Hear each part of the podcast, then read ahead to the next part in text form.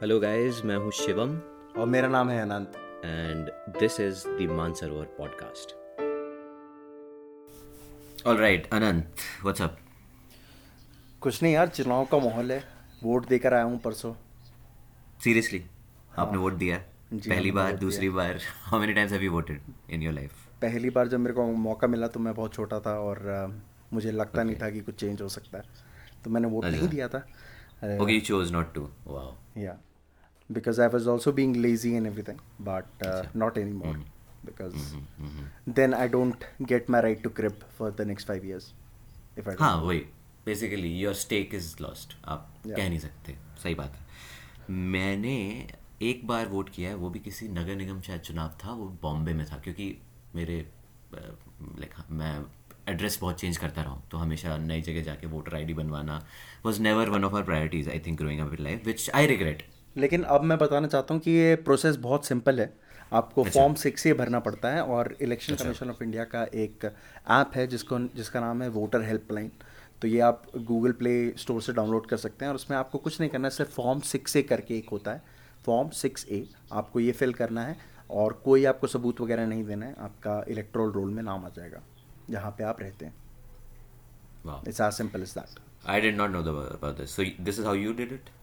uh, नहीं I came back to my home town to vote but this is very easy now I think क्योंकि मैंने yeah. कभी किया नहीं मुझे मौका नहीं मिल पाया। या you can either go to the election commission of India website और download the app and it's as simple as that मुझे लगता है हर किसी को वोट करना चाहिए इसलिए मैंने भी इस बार स्पेशल छुट्टी लेकर आया हूँ और वोट किया है। थोड़ा अच्छा Very लग रहा है अपने बारे में। Very good very good I also feel guilty कि मैं यहाँ पे हूँ नहीं तो अगर इंडिया में होता तो I would have had a say yes ये जो पीस है ये जो अगला हम आज लिख जो पढ़ेंगे इसका नाम है विकलांग राजनीति। अब हरिशंकर परसाई का नाम तो आपने सुना है। जी बिल्कुल। मैं आजकल पढ़ भी रहा हूँ हरिशंकर परसाई। हाँ, हरिशंकर प्रसाद की प्रासंगिकता अब और बढ़ती जा रही है। और ऐसा सब अच्छे कालजयी राइटर्स और लेखकों के साथ होता है वो रचनाएँ रह जाती हैं। वो उस समय की नहीं होती हैं वो सब समय की रचनाएँ होती हैं।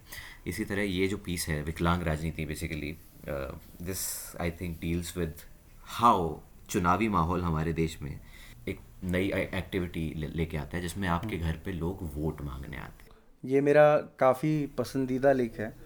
और अच्छा। इसका बैकग्राउंड ऐसा है कि 1975 से 1979 के बीच में ये लिखा हुआ है। 74 में पाँच नॉन कम्युनिस्ट दल जो थे वो मिले और उन्होंने बोला कि एक आंदोलन चलाएँगे। 75 में इमरजेंसी लगी। 76 के एंड में इमरजेंसी उठी और मार्च 77 में आम चुनाव हुए जिसमें पाँच गैर गैर कम्युनिस्ट पार्टी जो थी वो मिलके जनता दल बनी जिसका आज रूप भाजपा है। और okay. उसने कांग्रेस को हराया। तो ये 77 के चुनाव के आसपास की बात है। इट इज़ इन अ वे बहुत ब्यूटीफुल है but I think we let's discuss that part later but I think because this is now the time of Bharatiya Janata Party coming in to its own finally after five years of rule and this piece actually is around from the time when it dated for the first time जो पहली बार जब जीते थे। And background है कि इसमें परसाई जी की टांग टूटी हुई है। और उनके पास आए हैं दो अलग अलग पार्टी वाले वोट मांगने। तो लेट्स सी क्या होता है। विकलांग राजनीति। चुनाव के समय हर चीज़ का महत्व बढ़ जाता है। मेरी टांग की भी कीमत बढ़ी। मुझे मुगालता है कि मेरी टांग में फ्रैक्चर हो गया था, ये खबर सारे विश्व में फैल चुकी है। मुझे ये सुखद भ्रम नहीं होता तो मेरी टांग इतनी जल्दी ठीक नहीं होती। यश की खुशफहमी का प्लास्टर ऊपर से चढ़ा लिया था मैंने। चुनाव प्रचार जब गर्मी पर था तब मैं सहारे से लंगड़ाकर चलने लगा था। मैं दुखी था कि टूटी टांग के कारण मैं जनतंत्र को भावी रूप नहीं दे पा रहा हूँ। पर एक दिन दो तीन राजनीति के लोग मेरे पास आए। वो जनता पार्टी के थे। पहले उन्होंने बड़ी चिंता से मेरी तबीयत का हाल पूछा। मैंने बताया। तब उन्होंने कहा, जरा चार कदम चलकर बताएँगे? मैंने लगड़ाते हुए चलकर बताया। उन लोगों ने एक दूसरे की तरफ़ देखा। एक ने कहा, वेरी गुड, इतने में काम चल जाएगा। दूसरे ने कहा लेकिन टांग के बाहर कुछ चोट के निशान भी दिखने चाहिए। तीसरे ने कहा कोई मुश्किल नहीं है हम हल्के से कुछ घाव बना देंगे परसाई जी को तकलीफ़ भी नहीं होगी ऊपर से पट्टी बाँध देंगे। मैंने कहा आप लोगों की बात मेरे समझ नहीं आ रही है। उन्होंने कहा हम आपसे एक प्रार्थना करने आए हैं। आप जानते हैं कि ये एक ऐतिहासिक चुनाव है। तानाशाही और जनतंत्र में संघर्ष है। ओके इंदिरा गांधी इज़ तानाशाह ऑफ़ कोर्स तानाशाही और जनतंत्र में संघर्ष है। इस सरकार ने नागरिक अधिकार छीन लिए हैं। वाणी की स्वतंत्रता छीन ली है। हज़ारों नागरिकों को बेकसूर जेल में रखा। न्यायपालिका के अधिकार नष्ट किए। जनता पार्टी इस तानाशाही को खत्म करके जनतंत्र की पुनः स्थापना करने के लिए चुनाव लड़ रही है। इस पवित्र कार्य में आपका सहयोग चाहिए। कितना आयरॉनिक है सच आयरनी मैंने पूछा मैं क्या सहयोग कर सकता हूँ? वो बोले हमारा मतलब है आपकी टांग का सहयोग चाहिए। मैंने आश्चर्य से कहा, मेरी टांग? अरे भाई, मैं हूँ तो मेरी टांग है। उन्होंने कहा, नहीं नहीं, टांग टूटने से उसका अलग व्यक्तित्व हो गया है, बल्कि टूटी टांग ने राष्ट्रीय जीवन में आपको महत्वपूर्ण बना दिया है। हमें अनुमति दीजिए कि हम प्रचार कर दें कि कांग्रेसियों ने आपकी टांग तोड़ दी। इससे सारे देश में कांग्रेस के प्रति वातावरण बनेगा। मैंने जवाब दिया, मैं यहाँ झूठा प्रचार नहीं करना चाहता। एक ने कहा, जरा सोचिए देश के लिए, जनतंत्र के लिए। द वे जी न्यूज़ की टैगलाइन है, जरा सोचिए। दूसरे ने कहा, मानव अधिकारों के हेतु, मानव गरिमा के लिए आखिर आप समाज चेता लेखक हैं। मैंने उनकी बातें नहीं मानी। मुझे मेरी टांग की चिंता थी। मैं किसी को शब्द से भी टांग छूने नहीं देना चाहता था। शाम को कांग्रेस के दो तीन लोग आ गए। उन्होंने भी मेरी टांग की जाँच की और कहा, इससे अपना काम बन जाएगा। मैंने पूछा, बात क्या है? उन्होंने कहा, आपको क्या समझाना? आप स्वयं प्रबुद्ध है। इस समय देश का भविष्य संकट में है। यदि जनता पार्टी जीत गई तो देश खंड खंड हो जाएगा। विकास कार्य रुक जाएँगे। जनता पार्टी में शामिल दल घोर दक्षिणपंथी प्रतिक्रियावादी हैं। वे सार्वजनिक क्षेत्र खत्म कर देंगे। इस देश को अमेरिका के पास गिरवी रख देंगे। प्राइवेटाइजेशन ओके मैंने पूछा तो मैं क्या करूँ? उन्होंने कहा, आपको कुछ नहीं करना है। करना हमें ही है। कांग्रेस खुद ही सब करती है। तीस सालों से। यहाँ तक हम हारते भी तो है तो दूसरे से नहीं। कांग्रेस ही कांग्रेस को हराती है। आप हमें आप हमें इतना छूट दे दे कि हम प्रचार कर सकें कि जनता पार्टी के लोगों ने आपकी टांगे तोड़ दी है। इससे जनता इस पार्टी के खिलाफ हो जाएगी। मैंने उनसे भी कहा, मैं अपनी टांग के बारे में झूठा प्रचार नहीं होने दूँगा। एक ने कहा, इस देश के लिए। दूसरे ने कहा, सशक्त केंद्र के लिए। तीसरे ने कहा, प्रगतिशील नीतियों के लिए। मैं राज़ी नहीं हुआ। दूसरे दिन जनता पार्टी वाले फिर आ गए। उन्होंने छूटते ही पूछा, आखिर आपका रेट क्या है? मैंने क्रोध से कहा, मैं क्या रंडी हूँ कि मेरा रेट होगा? उन्होंने कहा, हमारा मतलब है कि अपनी टूटी हुई टांग के उपयोग के लिए आप क्या लेंगे? पाँच सौ काफ़ी होंगे। मैंने उन्हें डांटा। वे जाते जाते कहते गए, आपको हमसे असहयोग का फल भोगना पड़ेगा। आपको इस सरकार ने इलाज के लिए रुपए दिए थे। हमारी सरकार बनने पर हम इसकी जाँच करवाएँगे और सारा पैसा आपसे वसूल किया जाएगा। थोड़ी देर बाद कांग्रेसी फिर आ गए। कहने लगे बड़े शर्म की बात है। आप प्रगतिशील बनते हैं मगर पाँच सौ रुपए में अपने को प्रतिक्रियावादियों को बेच दिया। बेसिकली रिएक्शनरी प्रतिक्रियावादी रिएक्शनरीज पैसा ही चाहिए तो हमसे हज़ार ले लीजिए। अभी हमारी सरकार ने आपको काफ़ी रुपए इलाज के लिए दिए। मगर आप इतने एहसान फरामोश हैं कि हमारे ही खिलाफ हो गए। मैंने कहा मैं नहीं बिका। मैंने जनता पार्टी की बात नहीं मानी। मैं आपकी बात भी नहीं मानूँगा। मेरी टांग किसी का चुनावी पोस्टर नहीं बन सकती। इतने में जनता पार्टी वाले भी फिर आ गए। उन्हें देख कांग्रेस ही चिल्लाए। है आ गए आप लोग परसाई जी को पाँच सौ रुपए में खरीदने के लिए। जनता वालों ने कहा, पाँच सौ? इस दो कौड़ी के लेखक को हम पाँच सौ देंगे। तुम ही उसे हज़ार में खरीदने आए हो। कांग्रेसी ने कहा, अरे, हज़ार रुपए में हम इस कूड़ा लेखक के देंगे। अब दोनों पार्टी वालों में लड़ाई शुरू हो गई। पहले वो एक दूसरे के साले बने। इस रिश्ते के कायम होने से मुझे विश्वास हो गया कि देश में मिली जुली स्थिर सरकार बन जाएगी। फिर कुछ मादर वगैरह हुआ।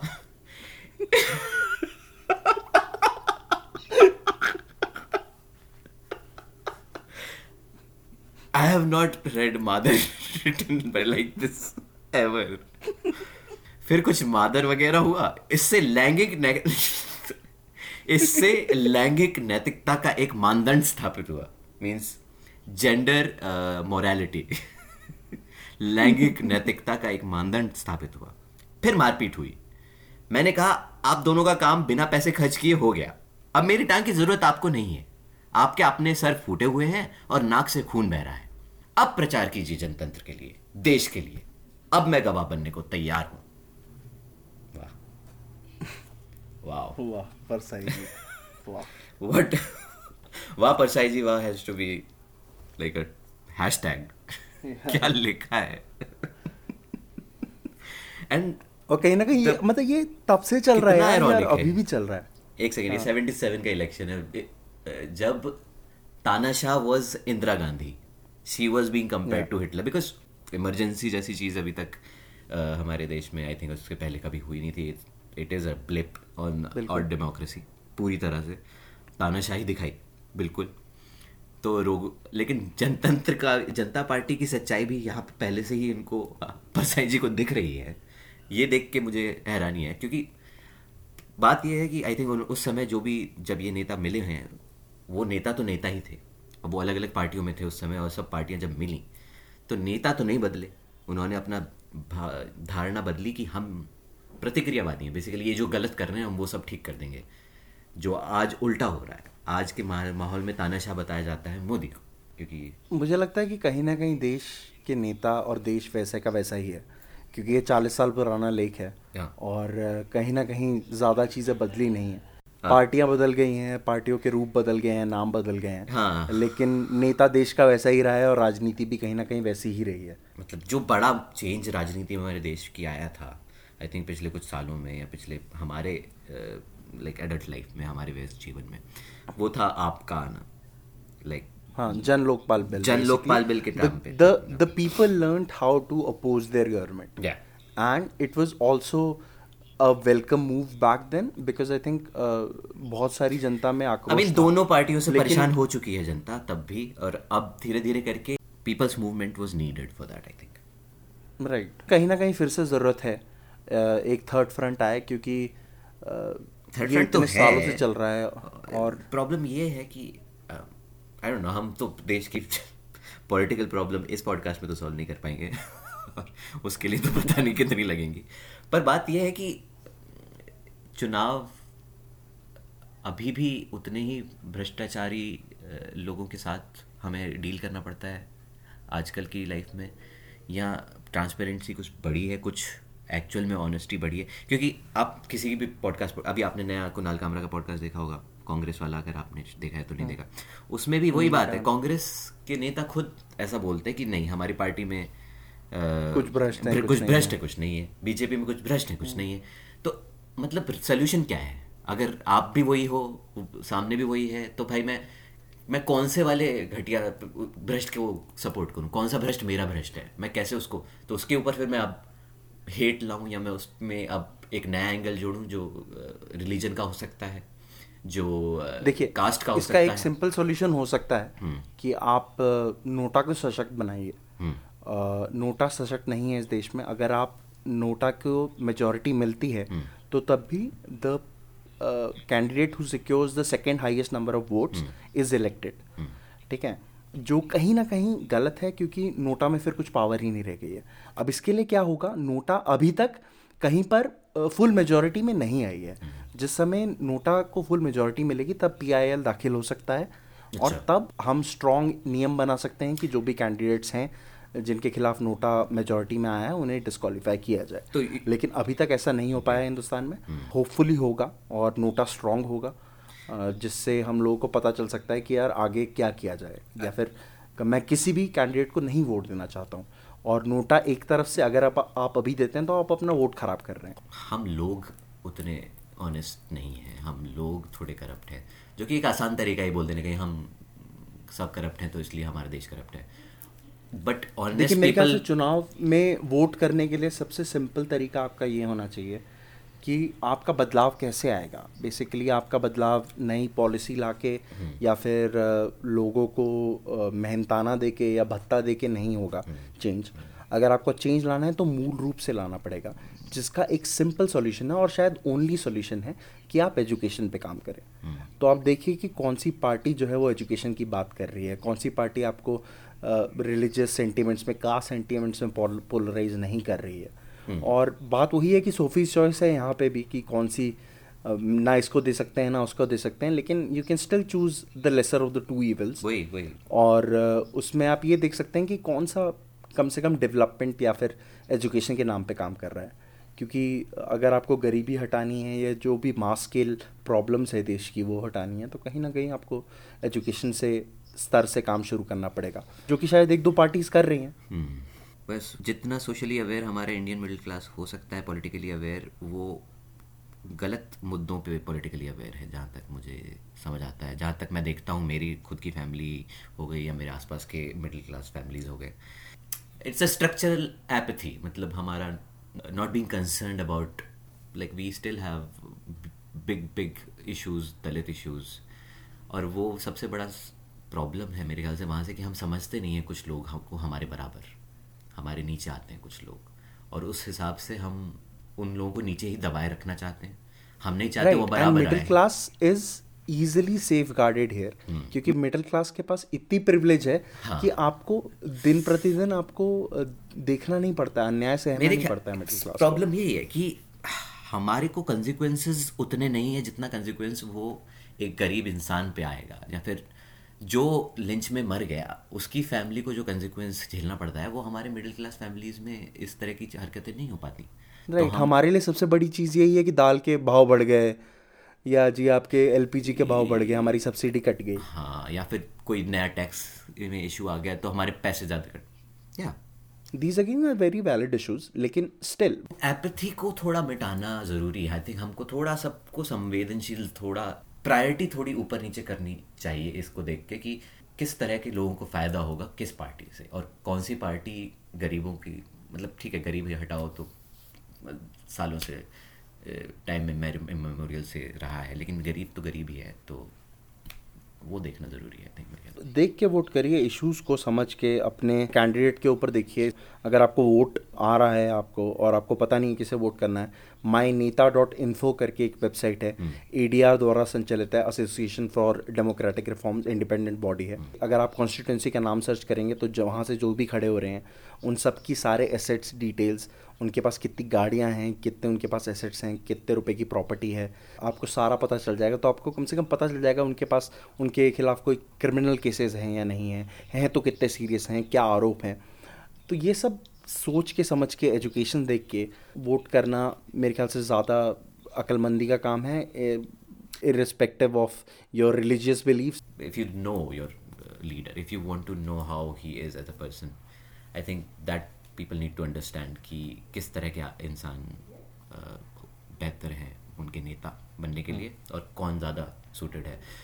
आज परसाई जी के डिस्कशन से ज़्यादा पॉलिटिकल डिस्कशन हो गया। आई थिंक ये ज़रूरी था ज़रूरी है आई मीन ज़रूरी है ये बातें करना। हम नहीं करेंगे तो फिर कल हम ये नहीं बोल सकते ना कि यार वहाँ पे तो अभी ब्रिज कलेप्स हो गया। अब नहीं बुक करेंगे वोट तो कब करेंगे? और फिर उसके बाद नहीं करेंगे तो मौका नहीं आएगा तो यही मौका है मेरे ख्याल से। बेसिकली यही बोलना चाहता हूँ कि यार किसी को भी वोट करो। हम्म। जिसको वोट करना चाहते हो उतना उसको वोट करो सोच समझ के वोट करो लेकिन वोट ज़रूर करो यार। करो क्योंकि ये आपकी रिस्पॉन्सिबिलिटी है। देश ज़्यादा कुछ नहीं माँगता है पाँच साल में बस एक बार वोट माँगता है। हम्म। आपने अच्छा किया बहुत अच्छा किया मुझे बहुत अमेजिंगली गिल्टी फील करवाया आज आपने। मैं माफ़ी चाहता हूँ नेक्स्ट टाइम जब भी मेरे पास मौका होगा जब मैं देश में हो सकता हूँ। ऑलराइट तो देश चलता रहेगा।